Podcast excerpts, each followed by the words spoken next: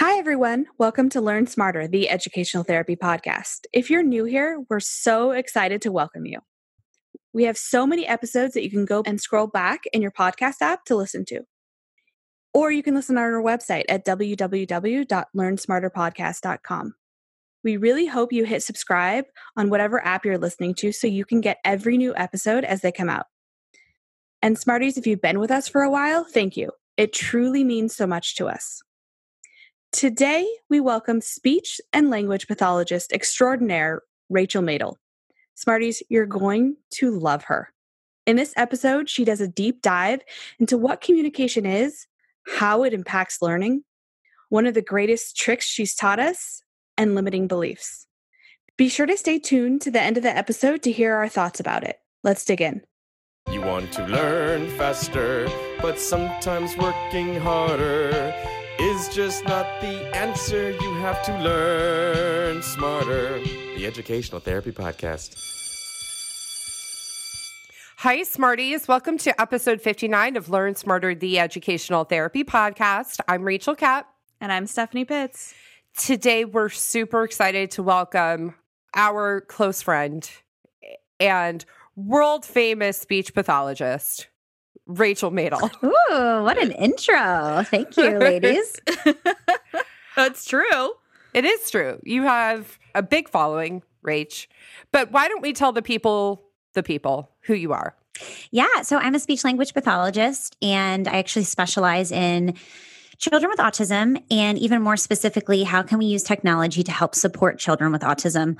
So i'm a really big believer in using technological supports both in classrooms and at home to really help support not only children with autism I, I do specialize in autism but i work with all different kinds of children age three all the way up to i think i have a, an 18 year old on my caseload right now. So i have a private practice in los angeles. I'm in sunny la with you ladies. Mm-hmm. you do virtual consultations Exactly.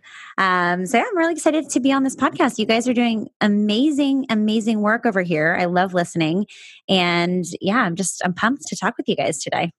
So, Rach, you were super integral to the start of this podcast, right? I think you were the one who was like, you guys should do a podcast when we were brainstorming. Yeah. So, a little, you're sitting there nodding. Yeah. So, a little bit about our background. I met you first probably in 2016. And I want to say in like the summer of 2016, we got introduced by somebody who just thought we'd get along. I met you at Coffee Bean in Westwood. Yep. And the thing that I loved so much about you was that we had just met. We started talking business, we started talking systems, and you like opened your computer and started showing me stuff. I know.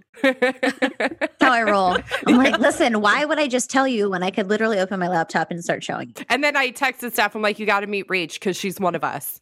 Yes, that's true. And then she and I met soon after at coffee.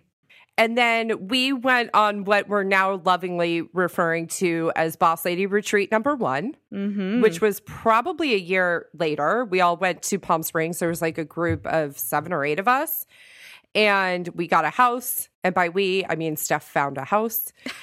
and I had like a whole schedule of what we were going to do all weekend. But basically, Steph and I were there were really to like figure out how to record. Uh huh. That was probably, I mean, at least six months before the podcast actually launched. Yes. And Rach, you were working on a program about communication, Mhm. right? Yep. And I remember we were all sitting around the pool Mm-hmm. because basically at one point throughout the whole weekend, everybody got the attention of the group to kind of problem solve whatever their big project was. And we were all sitting there around the pool in awe. In awe. In Of what you were saying. I mean, still, we still talk about it all the time. Yeah. About that pool moment. So we wanted you to come on the podcast and kind of do a recap of that pool moment, which is so funny because you don't know what you know, It's so true. right?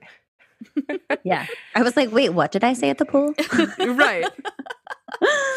yeah, but you guys refreshed my memory. And I was talking about communication because we think about communication as us talking to each other, right?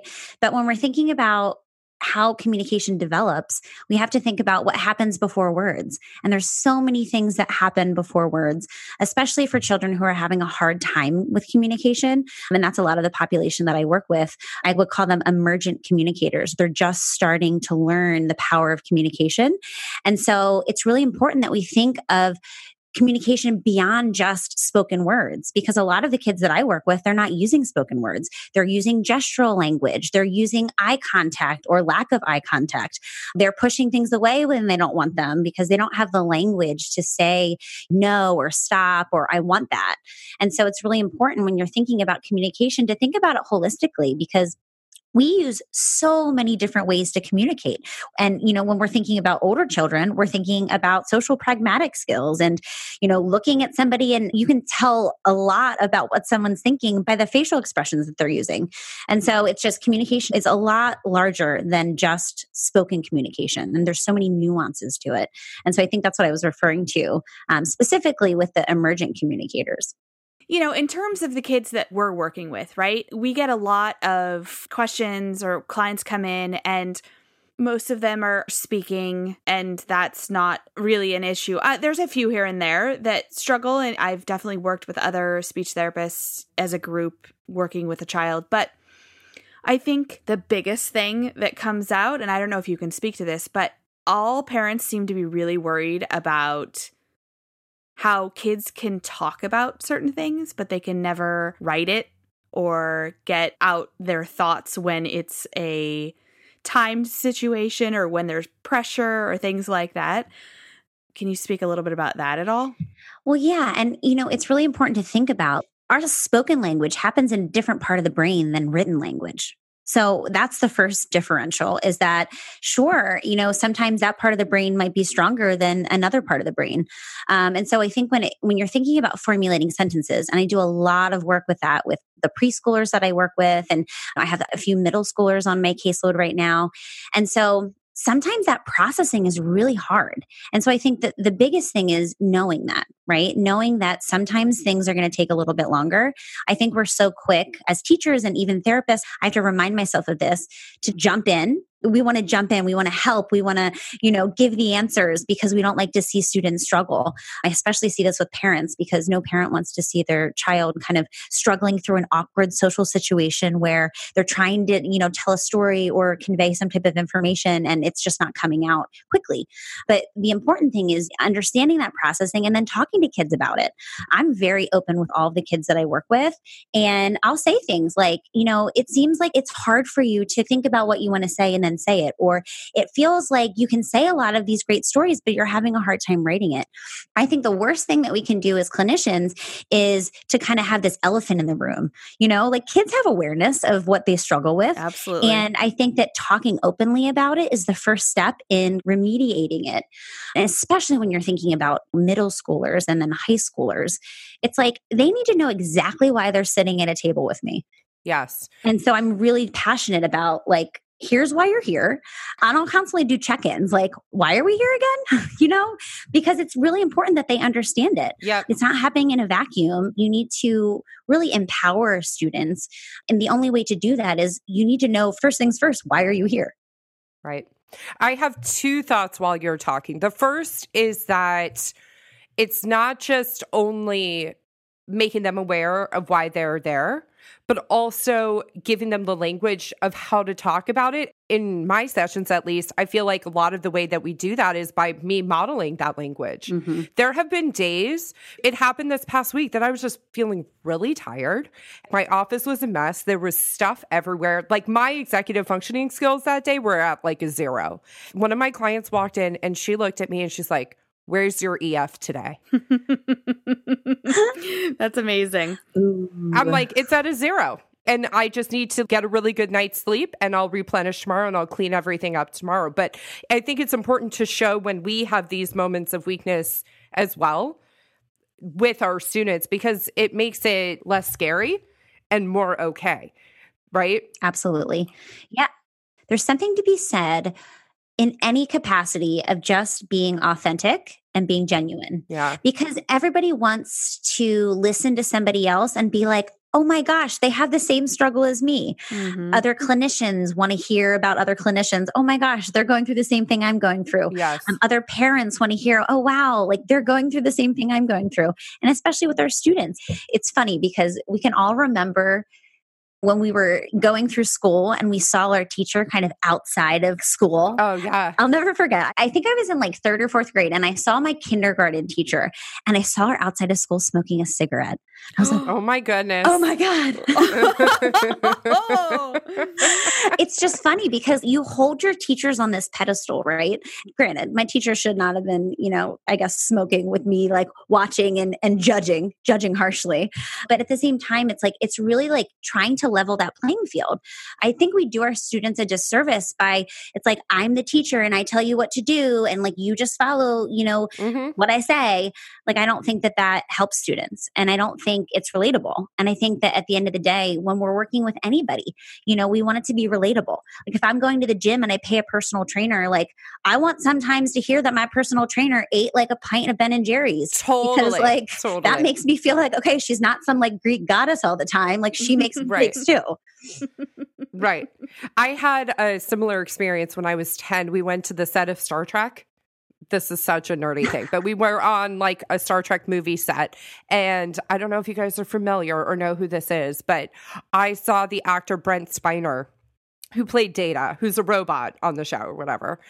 And he was standing off set in full Data regalia, smoking a cigarette. And my brother and I were saying, I will never forget that moment ever. And that's what like seeing your teacher smoke. Look, like it's how many years later you were in kindergarten? I was 10. Like you just never forget those moments. I know. I, the other thing I wanted, I want you to talk about is something that I think you've really taught me and that I use in sessions quite a bit is the power of silence. Ooh, yeah. I talk about that all the time because a lot, I'd say 95% of the children that I work with, they have severe processing delays. Mhm. And as adults, we're uncomfortable with silence. We want to fill that silence up. You know, it's like we don't want like long pauses, but in those long pauses, something magical happens. When there's a pause, first it's kind of this uncomfortable, like, what's going on? Like, I don't know what's happening. But it really fosters problem solving because all of a sudden a child has to either figure out what you're asking of them, figure out how to use a compensatory strategy to be like, I don't know what you're trying to get out of me right now. I need help.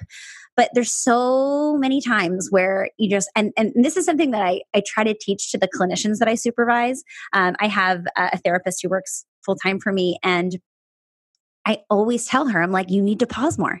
And like, she'll be about to like prompt or give a clue or all these things. And I'm like, no, no, no, no, no, wait. Mm. Nine times out of 10, it's like you wait way longer than you think you have to. And waiting for 10 seconds feels like an eternity when you're in that moment.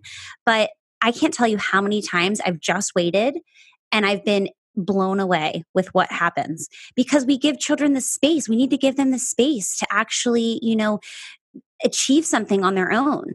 Um, and so it's just so important that we're pausing and we're giving that wait time and, you know, we're not jumping in all the time. Now, sometimes, of course, like we need to teach, right? We need to scaffold the, you know, materials that we're working on and the concepts that we're teaching. But I'm constantly always like, you know, taking a step back and being like, what can they do on their own? I'll like give a student a worksheet and I'll be like, do it. Yep. And I need to see, like, if you can't do it, you need to ask for help. If you're having a hard time attending, like, what can we do in the environment to change so that you maybe can be less distracted?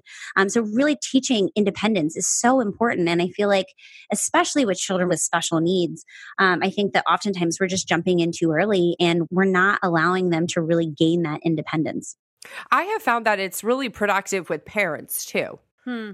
When they are starting to complain about something and maybe I don't necessarily think that's the top priority right now. And if I give them a second of silence on my end or I just go mm and pause they fill the silence because we are uncomfortable. And oftentimes they get to the conclusion anyway that I'm trying to get them to.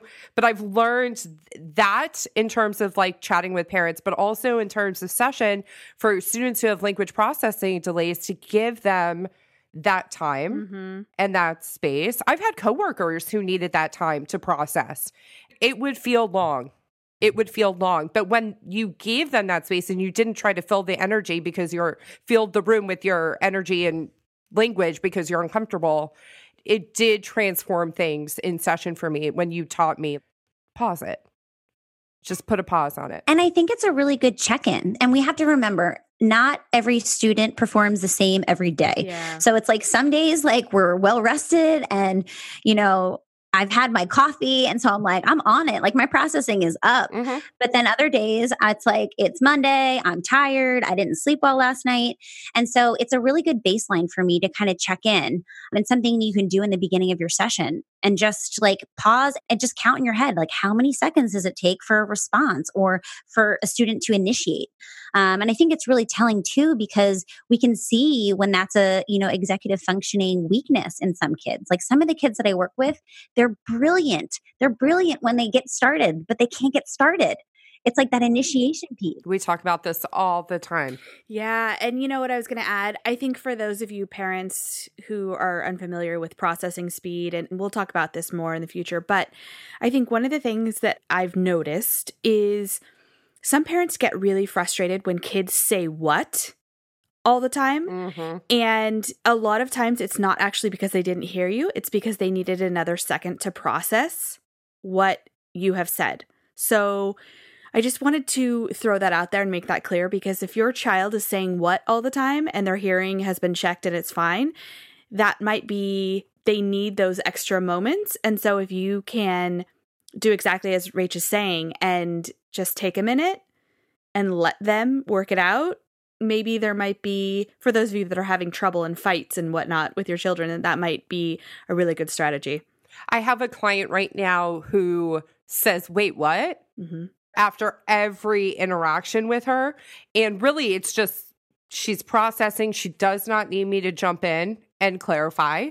And then she follows it up every single time with an I'm sorry. This is a point of contention. Like, this is something that bugs her parents. Mhm. It is a little annoying. Like, we get that, right? They're trying to fill the space. We teach them that it's socially appropriate not to pause. So they find a filler phrase. And then it becomes this annoying thing because parents are hearing the words but not seeing the bigger picture of it. But one of the things that we've talked a lot in session about is that, first of all, making her aware that she does it and the reasons that she does it. But also, you do not need to apologize when you haven't made a mistake Yeah.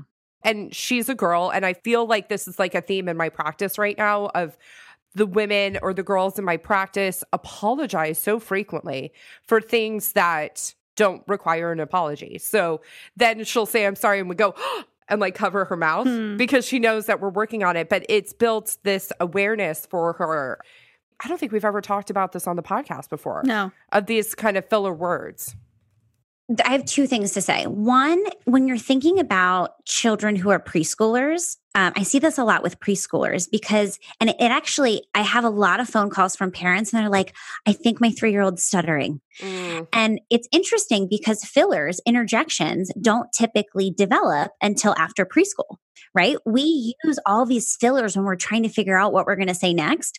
But if you're a three year old, you're just going to say the same words over and over again. So you're going to go, I went to the, I went to the, I went to the, I went to the park yesterday because you're trying to formulate as you're talking. Um, so that's point number one that, you know, these fillers, they come in a little bit later. The second point that I want to make clear is that it is very challenging to think about the way that you're communicating as you're communicating. And so we've all kind of, I think, probably gone on these missions where we say, Oh, I'm not going to say you know anymore. I'm not going to say like. like Exactly. Yeah. We have all these things, especially, you know, you ladies have the podcast. And so you're even more hyper aware of the way that you communicate. But it is so challenging to, in real time, formulate what you want to say and make it very profound. And also think about how you're saying it because communication is a very natural process. It just happens. We don't think about it. You know, we've learned language and now our brain is just pulling all these words and concepts together to form meaningful phrases and sentences. So it's just keep that in mind when you're working on these things like saying I'm sorry and these things that have become, you know, habitual and routine. It's Mhm. really hard to break those habits. it's really hard You know, it's possible, but it's just it's challenging. So, one of the things we get to kind of spitball about cases, and you'll ask us a question about EF, or we'll ask you a question about communication or language expression or something. And one of the things that we often talk about is that when our kids are coming into our practice, they're often labeled as quote unquote the bad kid Mm-hmm. for whatever reason, because there's behavioral stuff accompanying whatever the learning challenge is. Some kids go just quiet, right? And just are internalized. And then those are the kids that we see later on because it takes longer for teacher eyes to get on them and to get identified. Yep. But why don't you talk a little bit, Rach, about that aspect of what we do because it frustrates all of us. It's so unfortunate because I meet these kids and I first talk with the parents. Uh, I have a phone call with parents. And they're like, oh, you know, teacher said that we need to seek out an evaluation or they're having concerns. And it's really just lack of awareness. Teachers are not being trained in executive functioning skills the way that they need to be because these kids are, like you said, they're labeled as the bad kids. Or lazy. Yeah, or lazy. Oh man, there's nothing I hate more Me too. than when a child is called lazy by a parent, by a teacher. Huge trigger. Huge trigger. Ooh, I know. Uh-huh. Um, because it's just like children want to do the right thing. Mm-hmm. I believe that inherently children want to please and they want to do the right thing. Preach. The reason they don't do it is because they don't have the skill sets. yeah. They don't have the executive functioning skills. When we give them, you know, a two or three step direction very quickly in a noisy environment, they might follow the first step and then they don't have the compensatory strategies to say, what, what am I supposed to do? Or ask a peer. And so it's just, it's really hard for me because a lot of times it's processing, it's executive functioning, and sometimes it's language deficits, not understanding these more abstract linguistic concepts. I have a little girl that I just did a screening for in a preschool. And this little girl is cute as a button. She appears, you know, like she's doing great and she is kind of quiet and shy.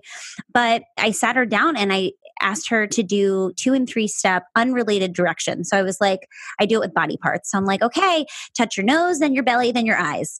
Um, and she was not able not only to follow three step directions, um, at three and a half, but she wasn't able to follow two step directions. She was confused. I brought a peer in and I said, okay, let's let's play a game. I want to I want to play a game with both of you. We're gonna you know play the same game. And you know what she did is she was watching her, the peer the entire time.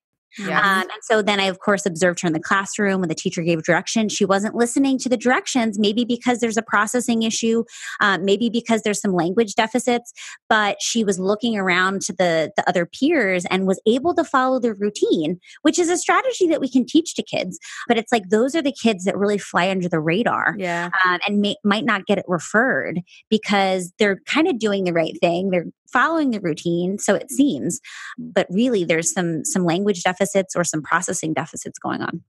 As you're talking, it's like bringing me back to my preschool teaching days. And I noticed she was never paying attention during circle time. So I was teaching four and a half year olds. And the expectation is not that they sit on the floor listening to you do something or like, and it was always interactive. There were always things on the carpet with us and a story we were telling them.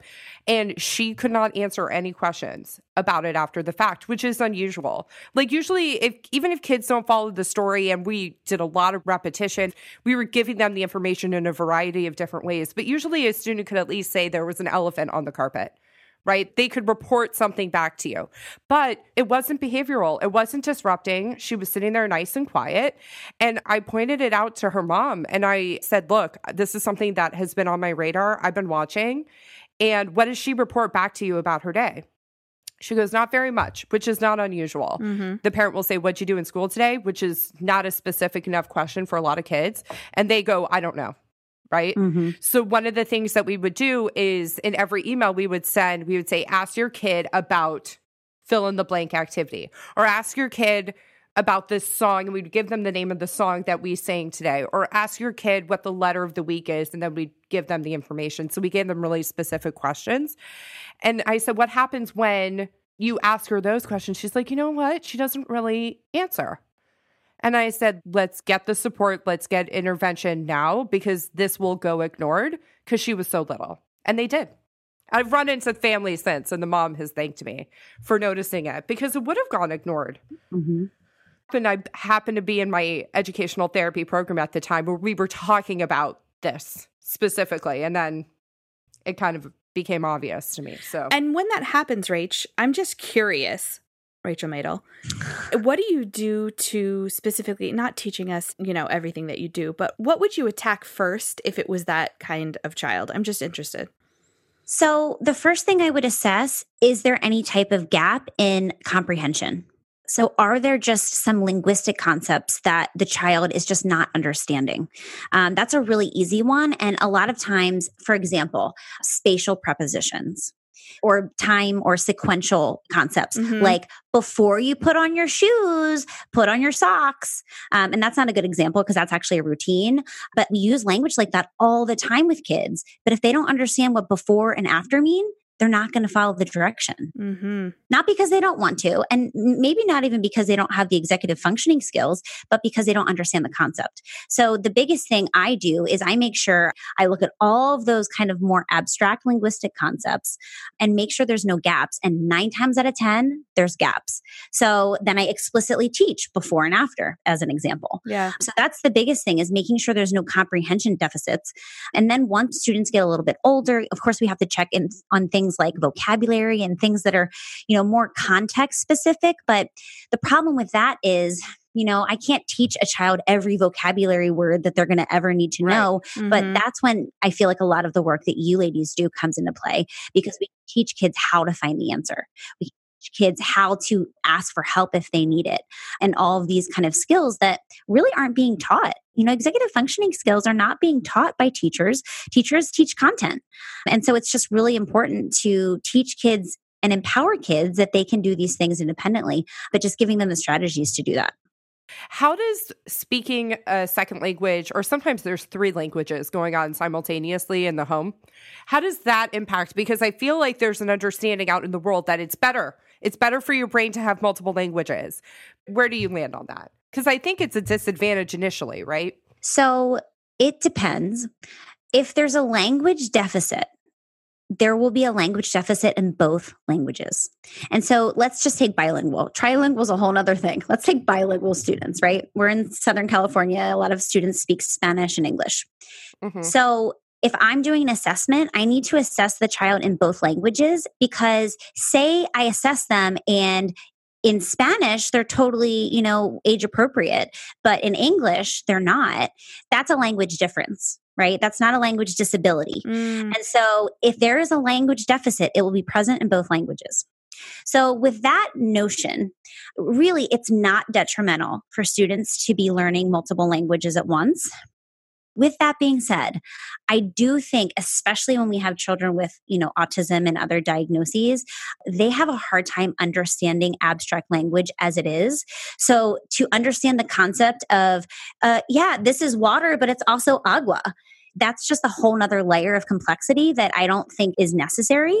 Um, so I think it kind of depends. If there's a mild language delay, I don't think it's an issue. And we really want to maintain cultural integrity within families. So if a if a student, you know, hears mostly Korean at home and is learning English at school, we really want to try to preserve that. And we can because we can teach strategies that can be used in both languages. Mhm. It's kind of a, a nuanced answer, but um, I think it depends. I think if children are kind of mild language delay, it's not a big deal. And I would argue that it's important to maintain both languages. But especially for children who are just like having a really hard time learning language um, and that's a lot of the students that i work with i'm just like we need to we need to pick one you know Simplify it. exactly Mhm.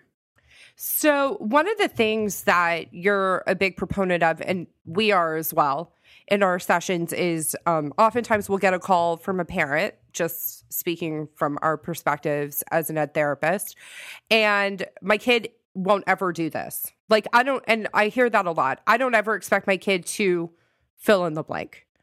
And it's something that I address on the call because it's a limiting belief. And it's something that I have multiple clients where, like, I'll have that parent phone call check in, and they basically tell me that they don't expect me to totally turn things around. And I kind of have to push back a little bit and say, I don't start from that place of it's never going to happen. That's so interesting because I oftentimes get the call that's completely opposite that you're just going to fix everything. Mm. It goes both ways. It goes both ways. I get that call too. Yeah. That's why we do a really good job, I think, in both our practices Steph of prepping parents for what to expect It's important. from the whole process. And Rach, you do the same thing as well. Yeah. So because I work with a lot of technology, everyone's seen this Dateline special where you put like an iPad in front of a child who's locked in and all of a sudden they're, you know, writing Shakespeare prose. Right. And I'm like, we need to manage our expectations here. Like, you know, that is that is the exception to the rule. Um, because a lot of the students that I work with, just because they can't speak verbally, they can't, you know, use words verbally, it's really limited their ability to learn language. And so they haven't been able to practice language because they're not able to speak language. And so we have to teach the language behind it. Um, so, you know, I make this differentiation a lot. When we're thinking about communication, we're thinking about three things. We're thinking about receptive language, what a child understands. So, when I was talking about before and after, do they understand what that concept means? Um, do they understand how to answer a who question? When I say, who did you go with? Do they understand what who means a person? Mhm. Um, so there's receptive language. There is expressive language. So this is the words that come out of my mouth to form meaningful, you know, thoughts and phrases. So expressive language on the opposite end is being able to ask a who question, being able to answer a who question. In order to answer a question, you need to understand the language behind it, right? Mhm. So there's expressive language, and that also includes being able to tell a story about what you did at school today. It's very vast as far as you know what it entails. And then the third component is speech clarity, which most people think of speech therapists and they think, oh, like you know, I, I go to cocktail parties and I say I'm a speech therapist, and they're like, oh, I had a speech therapist, I couldn't say s's. Right. And I'm right. like, okay, like that's not exactly what I do, but um, it's part of what I do. And so, speech clarity, the formal name for that is articulation, um, is another component. Um, and so, it's like thinking about those three areas is really important when you're thinking about communication because it's not just one thing. It's sometimes all three things. Sometimes it's sometimes it is just speech clarity. Um, and I forget where I was going with that. What was it? limiting potential, limiting beliefs. Oh, and so I, I was talking about, um, you know, a lot of times because I'm introducing technology, you know, students, um, they just need to learn the expressive language. They haven't had a chance to practice asking a question, answering a question, using, you know, language and building sentences. Um, and so that takes time. And so I think that it's, it's absolutely about managing expectations. Um, but conversely, like you said, Rachel, I have so many parents and teachers who look at a child and say, before I even do an assessment, I don't think they can do that. I don't think they can use that device. And it's just, it's so frustrating to me as a practitioner because if that's where we start, we will be right every time. If we start in the place of they can't do it, they'll never have the opportunity to show us they can do it. And especially when it comes to technology and technology supports, we need to start with the you know presumption that every child is capable of making amazing progress every single one. I always start with that because if i don't start with that i'm limiting the potential. I'm the gatekeeper for whether or not a child is able to communicate. And you know especially when it comes to using devices to communicate yeah it seems high tech and it seems fancy and it feels like oh wow you need to have all these skills before you're able to do it. Um, and i'm just you know a big believer in children learn how to use technology by getting the chance to learn technology. So if I never give them the chance, if I never put an iPad or uh, type a keyboard in front of them, they'll never be able to show me that they can do it because they've never had the chance. And so I think as practitioners, as parents, um, you know, we just need to remember that children are capable of learning. Even the most severe cases that I work with, I've never had a child not make progress, not one. And I work with kids who have severe cognitive delay. Um, and, you know, everyone on the team's been like, I don't think they can do it. And I'm like, okay, well, let's fail trying. Let's fail trying to help them communicate in any way possible. And then if we fail, we fail. I've never had a single kid fail. We told you guys she was awesome. Yeah. Just taking it all in. So, Rach, why don't you share with our Smarty audience a little bit about how they can connect with you if they want to work with you? You should shout out your YouTube stuff, which is amazing, And your podcast. the podcast, all, All the, the things. things. Oh man, all the things. Yeah, all the things that keep me super busy all the time. Um, so you can go to my website, rachelmadel.com, um, and I have a blog with lots of relevant content. I have a YouTube channel. You can find all my YouTube videos there. I have um, specific to autism parents, I have a free video series that you can sign up for that kind of takes parents through steps of those foundational communication skills. I have a podcast called Talking with Tech, and I host it with a fantastic clinician. His name is Chris Bugaj, and it's a weekly podcast where we talk all things communication and technology. So you can definitely find us on the podcast. And I want to speak to you guys for a second because I think I did have a part in the formation of this podcast. and it's because you guys have such amazing strategies to share. And I just love listening to all of the times that you guys explain cases and strategies and all these things are just so useful. And so it needs to be shared. And I, I think I told you that, you know, when we were, you didn't even have a podcast to begin with. Um, and so I'm just so happy that you guys did that. And um, I just love listening to you guys because it really informs my practice.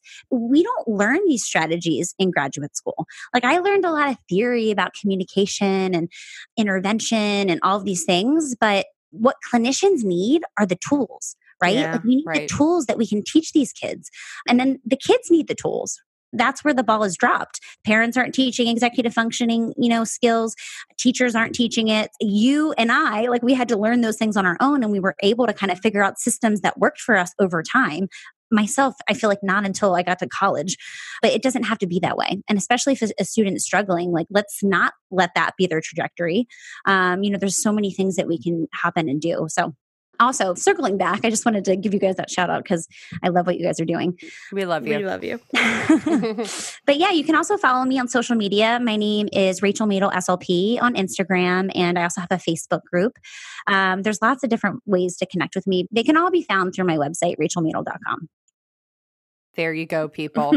Rach, we love you. There's been a few people that Steph and I have met in the course of doing business and being in business that have been so influential. And I would say that you are number one amongst them. mm-hmm. You've changed so much for our lives and Caitlin as well. So I love my boss ladies. Mm-hmm. I mean, ladies, I could sit and talk to you guys all day, um, and I feel the same exact way. It's it's such a pleasure to know you guys and to learn from you. And I feel like that's the beauty of the internet, right? And like social media and all these things is like we can learn from each other. We don't have to just like be in our our therapy room or our office just working one on one. We can listen to podcasts and um, you know we can learn from each other. And I think that's the the greatest benefit is you know you guys have tricks up your sleeve that I didn't even know about, and I'm sure you could say the same about me. So Uh, vice it's versa, totally for sure. We love you. Yes, Thanks for do. coming on. Thanks for coming on. Thank you guys so much for having me. It was an absolute pleasure. That episode, just listening to her, I'm always mesmerized when we listen to her speak about communication. I love her so much. Yeah, yeah. And she's just amazing. So, what was your big takeaway?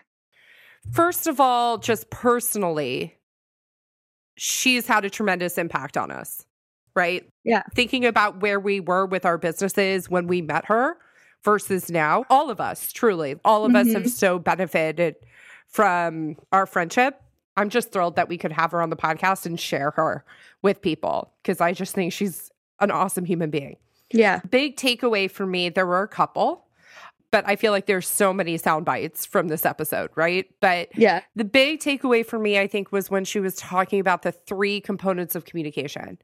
Yeah. She made it really clear and really easy, you know, because I do agree with her that there's a misconception that SLP's job is like to fix a lisp, Yeah. right? And so it's one of the three things that goes into her work. It's not the thing that goes into her work. I think breaking it down and talking about each one specifically and Mhm. what each thing does, how the brain is using different parts of the brain for each thing, that they're not all just one. So often we just think, oh, communication, it's just one thing. And it's not. Mm-hmm. And you can be struggling with one part and it affects everything else. Right. And I think breaking it down just makes you understand it and come at it from a different place, especially when she was talking about limiting beliefs and giving kids time and silence. I think to problem solve, I think all of those things are really important that, you know, I want to try to remember every day too. Right. Rachel, thank you so much for coming on the podcast with us. We are going to link all the ways, or at least some of the ways, that you can connect with Rachel in our show notes. And then, Smarties, if you have not joined the Smarties of the Learn Smarter podcast Facebook group, hit us up. We are loving getting to interact with you there. We do once a month Facebook Lives, which have been really great to have these kind of moments of interaction with everybody. It's really casual at 11 a.m. Pacific Standard Time on the first Thursday of the month. Steph did it a couple months ago from Hawaii, which was awesome. I did. And you know what? I may be traveling on a day. Hmm. Hmm. We might have to change it for July because I literally might be on an airplane. Yeah. It's also 4th of July. We'll talk about it. We'll get there calendaring wise. Yeah. But anyway, Smarties, go join the Smarties of the Learn Smarter podcast Facebook group and have a great day. Have a great one, Smarties.